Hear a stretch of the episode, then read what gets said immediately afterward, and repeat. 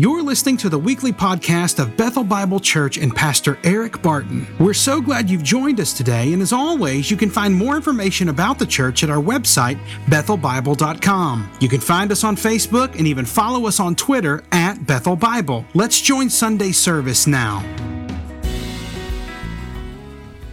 Thanks, Jeff. I don't, uh, I don't ever mind getting upstaged by Jeff Bice our pastor of missions. Nobody, I don't think, in this part of the world knows, gets, understands, leads, and loves missions like Jeff Bice. And everything that we do is mission. Everything that we do is carrying the gospel forth, that God's word would sound forth, that his people, that his word, that his spirit would be known. So I'm thankful for Jeff for his uh, for his ministry, for his partnership in the gospel. I'm thankful for the Ackersons for what you guys are doing there. We don't get to be in Houston. We're here, but I'm thankful that you guys are rightly representing and carrying forth the message. And speaking of the message, I want to add my greeting and my welcome. I'm Eric Barton, and I do get to pastor down here, and I'm delighted that you're here in our first service. We don't think it's an accident that you're here. We think that we that our God literally has divinely directed your steps to be here, that He wants to communicate something through His Word. This Bible that we read, this book that we study, is one great grand narrative. And really, that's what religion essentially is. It's an organizing narrative. It's the thing that really sort of dictates, drives, determines our lives. It helps us to understand how we think. It helps us to understand the things that we love. That's all religion is. It's the organizing narrative. And it's a great, over uh, many thousands of years sweeping story that is packed full of several uh, smaller stories that are massive in their time and in their happening.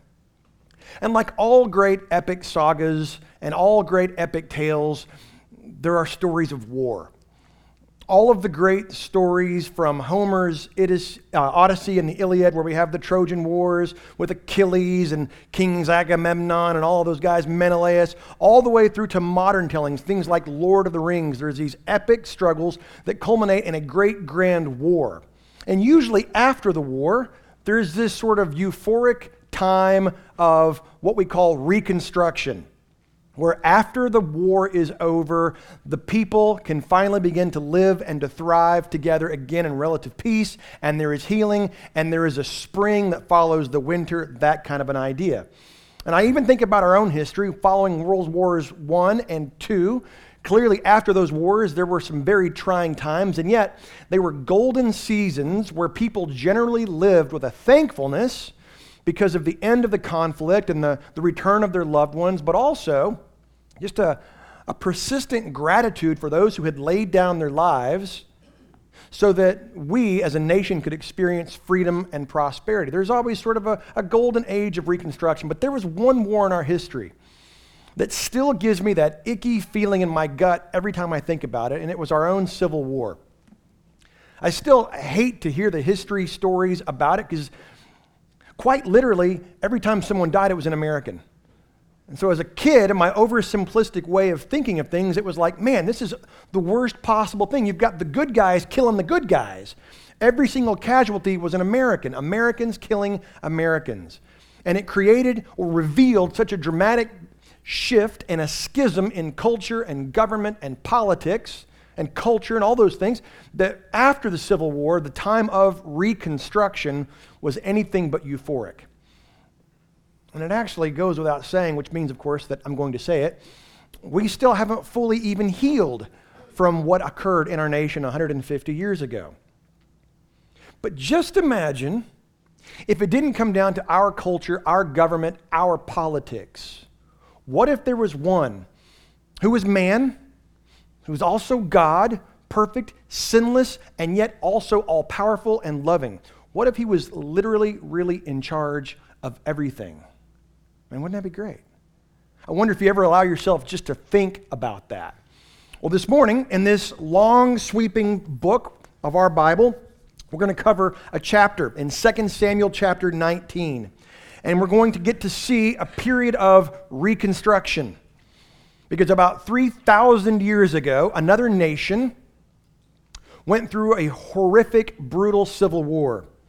This nation, Israel, had been given a king, this man who was called a man after God's own heart, who had been anointed by God's prophet, who had demonstrated tremendous acts of faith and of courage and of loyalty to God, who, who subdued the enemies of Israel, who uh, ex- expanded and shored up the borders of Israel, and who reigned for three decades. But as soon as somebody came along who was better looking with a better head of hair, they jumped ship on him, and a civil war broke out.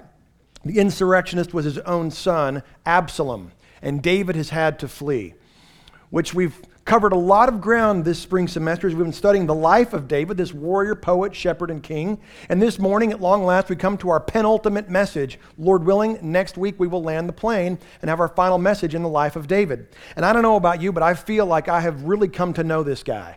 I've sort of come to, to have an affection for David and all that he experienced, all that he did. And now this king is coming back victorious, about to bring in this age of reconstruction. And this strange story, this strange chapter in our Bible, is actually preparing us for and pointing us to something. That which was foretold by the prophet Isaiah. And it's also our big idea for the morning.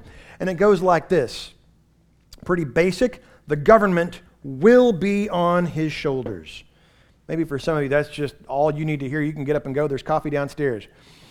But that's very good news the government will be on his shoulders here and there and everywhere. There will be no place that he does not rule. So, we've had this uh, civil war where Absalom, the insurrectionist, has rebelled against his father. He's been killed. David has had to flee across the Jordan River to the east, where all these wars have been fought. He mourns for his son, but Joab, his general, tells him, You have to go and love the people, lead the people, guide the people, guard the people. This David does. Which brings us now finally to 2 Samuel chapter 19. I'm just going to begin reading this. We're going to walk through beginning in verse 8, and we're going to walk through the whole chapter and see what God has for us here. 2 Samuel chapter 19, beginning in verse 8. Then the king arose and took his seat in the gate. Now he's still up at Mahanaim, the land of two camps, which is to the north and to the east across the Jordan River. And the people were all told, Behold, the king is sitting in the gate. And all the people came before the king. It's the first flicker of reconstruction. The people want to come and see their king. Now, Israel fled every man to his own home. Now, Israel primarily refers to the 10 northern tribes. When they see that Absalom is dead, when it's all over, when 20,000 of their countrymen have been killed, they all just run away and go back to their homes.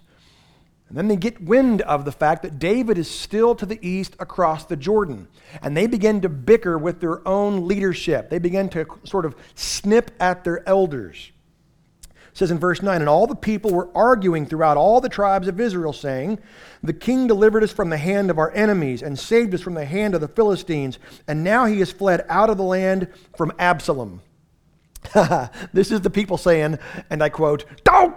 Uh oh. This David, he was undefeated. Every battle he won on our behalf, or he fought on our behalf, he won.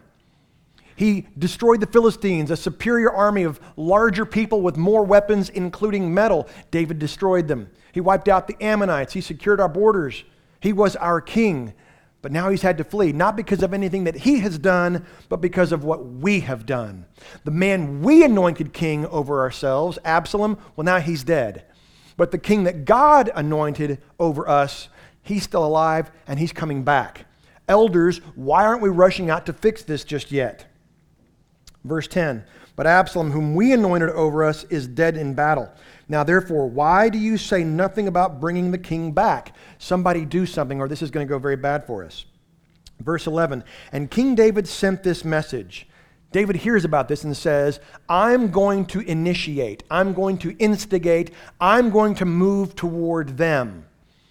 And he decides he's going to start with the southern kingdom of Judah because they are his own people. They are his own flesh, his own blood, and they are so ashamed of their betrayal that they're not coming to get him. So David says, I'm going to move my life towards them because that's what a king of grace does, you see. David sent this message to Zadok and Abiathar, the priests Say to the elders of Judah, Why should you be the last to bring the king back to his house when the word of all Israel has come to the king? David understands that the 10 northern tribes are about to muster and want to bring him back. And David says, No, no, Judah must lead. Judah is the first in conquest under the, the leadership of Joshua. It has to be Judah. Verse 12 You are my brothers, you are my bone and my flesh. Why then should you be the last to bring back the king? He was from Bethlehem in Judah. His own people had betrayed him. And he's going to say something really astonishing here in verse 13. Say to Amasa, Are you not my bone and my flesh? God do so to me and more also, if you are not commander of my army from now on in place of Joab. This is interesting. David is going to take a former Gentile enemy Amasa had been placed as commander of Absalom's army. Amasa is an Ishmaelite. He is an, what we would say today is from uh, Arab descent, and yet he is married into David's family. So he's family, but he's Gentile. And now the king of grace is going to bring this Gentile in to make the rest of Judah jealous. See also Romans 11 11, because that's what the King of Grace does. The King of Grace uses former Gentile enemies and brings them into his home, elevates, dignifies, and unleashes them so that Israel will become jealous and one day return to their king. We see that already as David elevates Amasa. And he relieves Joab of command. Joab was also in his family.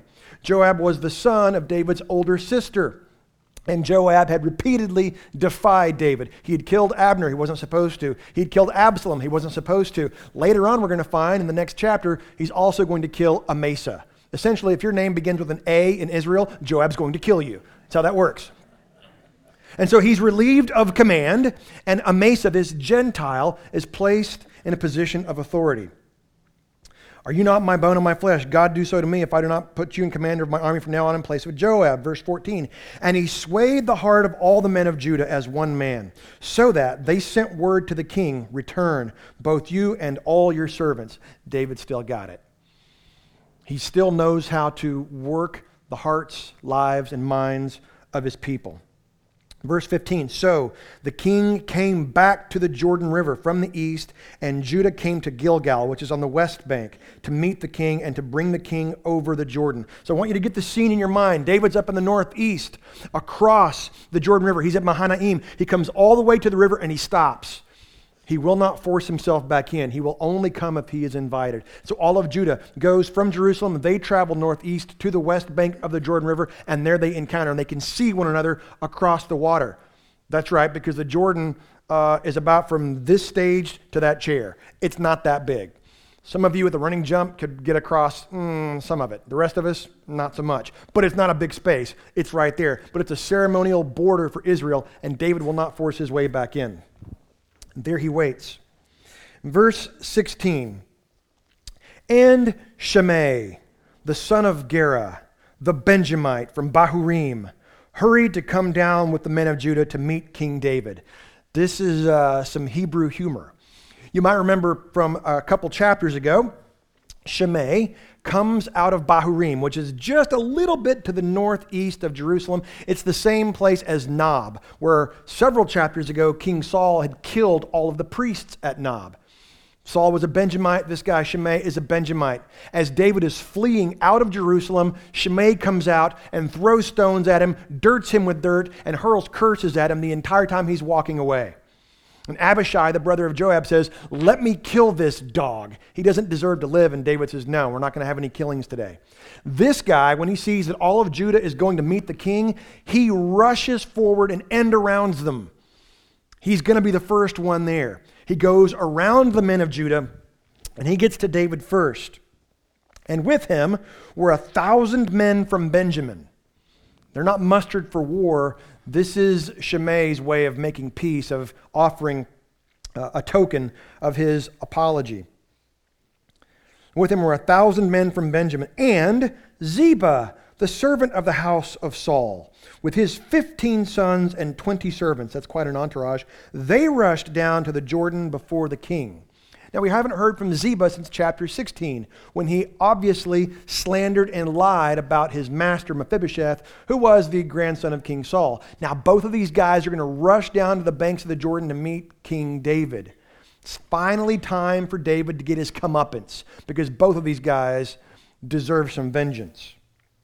And they crossed the ford to bring over the king's household and to do his pleasure. And Shimei the son of Gera fell down before the king as he was about to cross the Jordan. Now it's really interesting. uh, Ziba, this former servant of Saul, the servant of Mephibosheth, never says a word. Doesn't have to. He just begins to get to work and he begins to ferry people back and forth. He's demonstrating his loyalty, but it's merely transactional.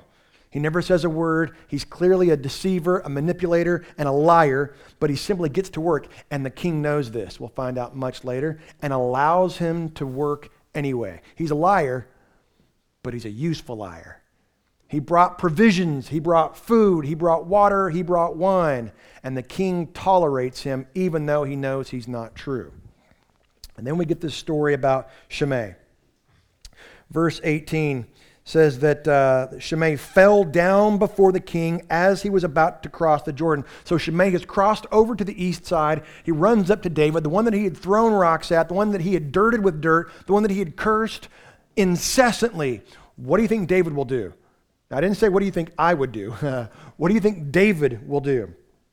And actually, verse 19, Shimei says to the king, Let not my lord hold me guilty, or remember how your servant did wrong on the day my lord the king left Jerusalem. Do not let the king take it to heart. Don't remember all those rocks I threw at your face and the dirt that's in your clothes even to this day. Just, just let's just say that that never happened. So he apologizes, but with benefits he apologizes with sort of an explanation and a token. For your servant knows that I have sinned. Yes, I did a wrong thing. Therefore, behold, I have come this day, the first of all of the house of Joseph, to come down to meet my Lord the king. Yeah, yeah, yeah. I made a mistake, but I have atoned for my error. Do you see? I have delivered the people of Benjamin to you. I have fixed my problem. No, he hasn't. Abishai, verse 21, the son of Zeruiah, answered, Shall not Shimei be put to death for this because he cursed the Lord's anointed? Yes! I like this guy. This guy I've actually already contacted about being an elder in our church, but he's dead. So it's not going to happen. Second time he's met Shimei and decided, I want to remove this guy's head from his neck.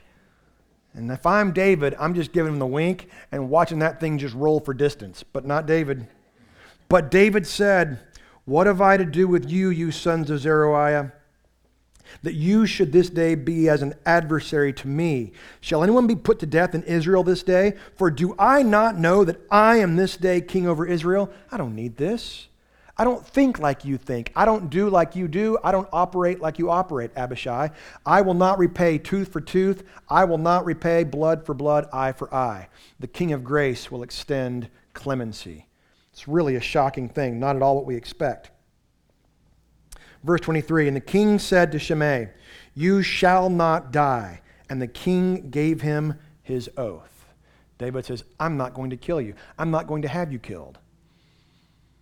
However, what we'll find out is that Shimei's apology was nothing more than an apology, not repentance. David never forgot his treachery as David is going to die in the very beginning of 1 Kings chapters 1 and 2, he tells Solomon, Solomon, as soon as you ascend the throne, the first thing you've got to do is you take that old man's head clean off. Do not let him die of natural causes. You put him down, he is a snake. And Solomon does precisely that. Now then, verse 24, we're going to meet our third character study. We've had Ziba, we've had Shimei. Now we're going to see Mephibosheth. Ah, we haven't seen Mephibosheth until uh, since chapter 16 when he was lied about the son of Saul, which is actually the grandson of Saul, the son of Jonathan, he came down to meet the king. He had neither taken care of his feet nor trimmed his beard. Some of you have teenagers like this. You know what this is all about. Nor washed his clothes. You're thinking, yeah, this is Thanksgiving at my house.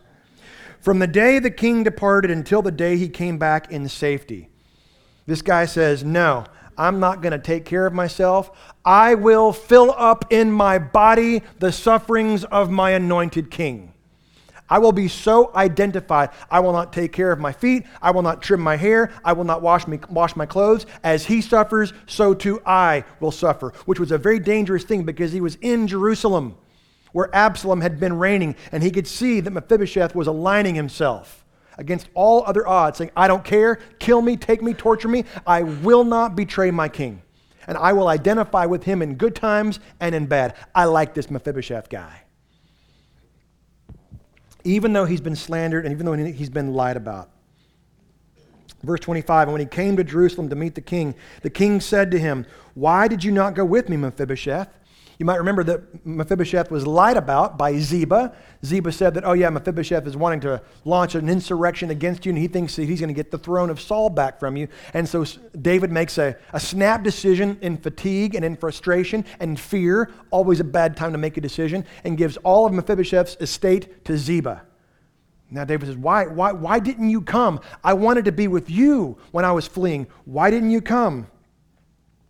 Verse 26, he answered, My Lord, O king, my servant Ziba deceived me. For your servant said to him, I will saddle a donkey for myself, that I may ride on it and go with the king, for your servant is lame. I love the fact that Mephibosheth adds that back in. Oh, really? I, I had forgotten that you were, you were crippled there. And by the way, could you get a shower, please? For your servant is lame. He has slandered your servant to my lord the king, but my lord the king is like the angel of God. He knows everything. Do not therefore, or do therefore what seems good to you. For all my father's house were but men doomed to death before my lord the king. But you set your servant among those who eat at your table. What further right have I then to cry to the king? Listen, I'm a people of curse. I was an enemy, but you extended grace. You sat me at your table. You dined with me. We had relationship. We had friendship. I don't care about this stuff. I'm just glad that you're alive. Verse 29 And the king said to him, Why speak any more of your affairs? I have decided. You and Ziba shall divide the land.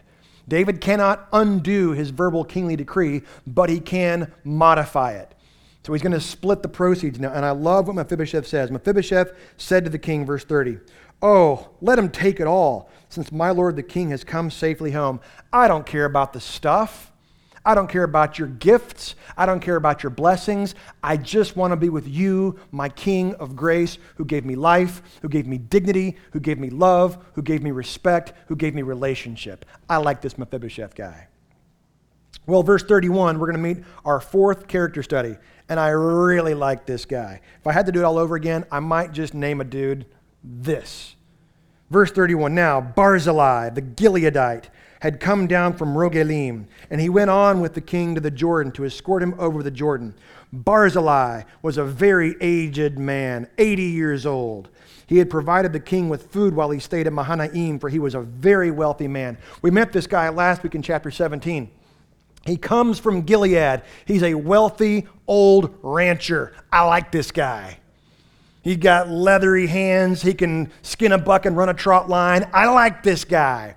He's been strong and steady for 80 years. All while David was in exile, it was Barzillai that brought him food and wine and water and provisions, even furniture for his household to sleep on. This guy was a man of means, and he didn't care that he was identified with this king. If somehow Absalom wins the war, then Barzillai is going to be target number one because he facilitated, he fueled, he resourced David. And now that the, the war is over, Barzillai comes and meets David at the Jordan River. And I love this interchange. Verse 33 And the king said to Barzillai, Come over with me, and I will provide for you with me in Jerusalem. Barzillai, you're 80 years old. You're an old man. You provided for me while I was in the wilderness. Now, Come with me to Jerusalem. Let me take care of you. Come be with me in my court. Barzillai, I've got an electric blanket with your name on it. Barzillai, listen, I've got coupons to Luby's. We're going to watch Matlock. It's going to be marvelous. You can just sit back, kick back, and just, just relax.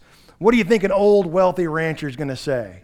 but Barzillai, verse 34, said to the king, How many years have I still to live that I should go up with the king to Jerusalem? I'm about half past dead, David. I'm not going with you. Are you kidding me? I am this day 80 years old. And then this is one of my favorite verses. It's high Hebrew humor. It's wonderful. Can I discern what is pleasant and what is not? Man, I'm so old, I can't tell. Come here from Sikkim. I don't know if it's good or bad. I've, I've, I've lost my wits. I'm an old man. I can't be on your cabinet. I can't serve as one of your counselors. I, I don't know anymore. Can I tell what is pleasant, what is not? Can your servant taste what he eats or what he drinks?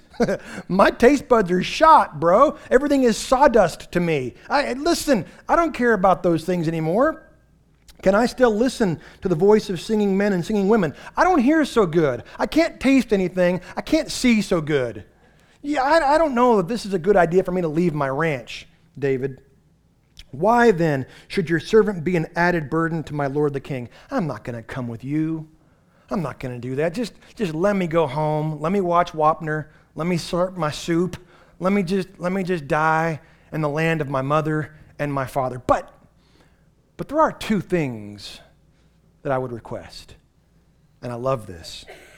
Your servant will go a little way over the Jordan with the king. I love this. Of all of the people that come to get King David from the east side of the Jordan to escort him back across the river as he re enters his city, Barzillai says, All I want, man, I just want to be the one on the boat with you. That's all I care about. I just want to be in the boat with you, my king. I'm just going to tell you, I read this this week and I got choked up. I was like, oh, how often do I fail to feel that intensely about my king? Like, I don't care about anything else. I just want to be the one on the boat. I just want to ride with you across the Jordan. And we're not talking about a long distance. This is not a ferry ride in Galveston. This is from here, stroke, stroke, we're there. But he wants to be seen as the one in the boat with the king because he knows the next time this many people are gathered around and he is seen, he's going to be flat on his back, dead as a hammer. So while he lives, he wants to be in the boat with the king. Man, I love this guy. Your servant will go a little way with you over the Jordan with the king. Why should the king repay me with such a reward? Listen, I just want to be the one on the boat with you, but listen, but who am I to ask? You're the king. That's all I'm asking. And number two, please let your servant return, that I may die in my own city near the grave of my father and my mother. But here is your servant, Kimham. We think probably, doesn't say explicitly, we think this is probably Barzillai's son. But would you take my son with you? Would you forge him and fashion him to be a man like you? Would you take my son with you? Let him go over with my lord the king and do for him whatever seems good to you. Man, I love this. I just want to be the guy with the king, and I want the king to love my kids. I just want my kids to love the king. Would you take my kids? Would you take my son? And would you form him, fashion him, forge him into the kind of man that you are? And the king answered, Kimham shall go over with me, and I will do for him whatever seems good to you, and all that you desire of me I will do for you. And about 500 years later, in Jeremiah 41, we learn of a prosperous, bountiful land called the land of Kimham. Apparently, it worked. David made a man out of this boy. Verse 39 Then all the people went over the Jordan, and the king went over, and the king kissed Barzillai and blessed him, and he returned to his own home. You'll notice there was no kiss for Ziba, no kiss for Shimei. We're not told about Mephibosheth, but this old guy, the king says, I love you, buddy. Verse 40 The king went on to Gilgal, that's on the west side of the Jordan, and Kimham went on with him, and all the people of Judah, and also half the people of Israel brought the king on his way. Dun, dun, dun. Verse 41 the problems with reconstruction. Then all the men of Israel came to the king and said to the king, Why have our brothers, the men of Judah, stolen you away and brought the king and his household over the Jordan, and all David's men with him? All the men of Judah answered the men of Israel, Because the king is our close relative. Why then are you angry over this matter? Have we eaten at all the king's, at the king's expense, or has he given us any gift? And the men of Israel answered the men of Judah, We have ten shares in the king, and in David also we have more than you. Why then did you despise? Despise us? Why have you stolen? Why have you despised? You see, the, uh, the rift still remains. Were we not the first to speak of bringing back our king? But the words of the men of Judah were fiercer than the words of the men of Israel. I'm just going to set this right here. Apparently, the people in the South have a little bit more trash talk than the people in the North. I'm going to let you deal with that, figure that one out. And so we have a rift, sort of a harbinger, sort of an omen, sort of a predictive. We're going to see discord in the nation. We're going to see problems. David, when he sinned with Bathsheba and killed her husband Uriah, was told, The sword will not depart from your house. And we're going to see that David will actually lose four of his sons. So far, he's lost Amnon. So far, he's lost the unnamed child from Bathsheba. So far, he's lost Absalom. In the following chapter, he's going to have yet another son that's going to rebel, and he too will be killed. Four sons will die. And the nation will have one last monarch under Solomon, and then in one generation, the nation will be torn asunder. The very best of men is men at best. David and Solomon cannot hold the realm together, and that's just one nation. But one day, one day, the government will be on his shoulders, not on David's, but the son of David. There's a hundred things we could pull from this strange, long, winding chapter of Reconstruction, but let me just give you four quick character studies. The four men that we met other than David, and perhaps one of these resonates with each of you. Let me first talk about Ziba. Ziba. Here's a guy that served the king for all the wrong reasons. He is only in it for what he can get for himself. It's purely transactional, it's business, not personal. He does whatever it takes to take care of his own immediate desires. He hedges his bets and he tries to cover all his bases. And it seems like he gets away with it. It looks like there will be no consequence for him. Because of his scheming and manipulation and lying and slander and deviousness, he's going to wind up with half of an estate. But there is no relationship with the king.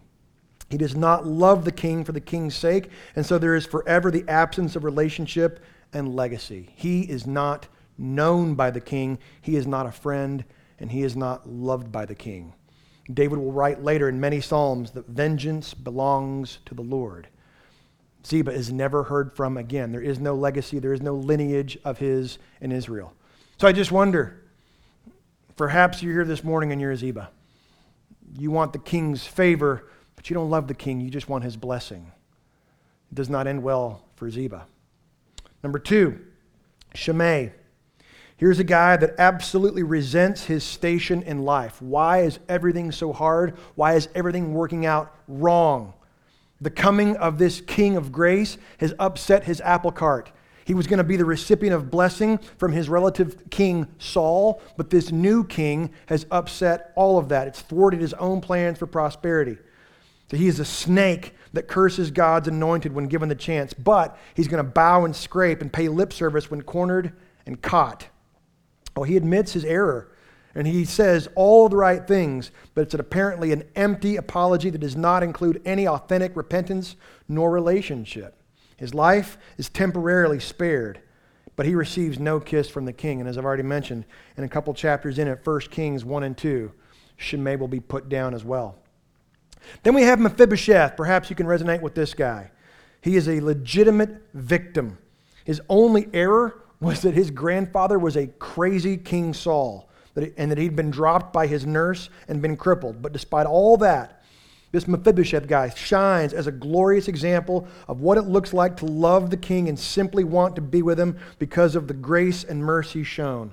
All of the stuff of life doesn't matter so long as he has the king. All the stuff of the world amounts to nothing if we don't have the king. He realizes the sorry state of his lostness. I'm a dead man from a disconnected, cursed people, but you extended grace mercy, love, relationship, and dignity. And so I will forever identify and enter into the suffering of my king. Perhaps that's you. Perhaps you're in a state of Mephiboshethedness. Well, God bless you. Continue on. It's worth it. Or perhaps this morning you're a Barzillai. I love this guy. He's finishing well.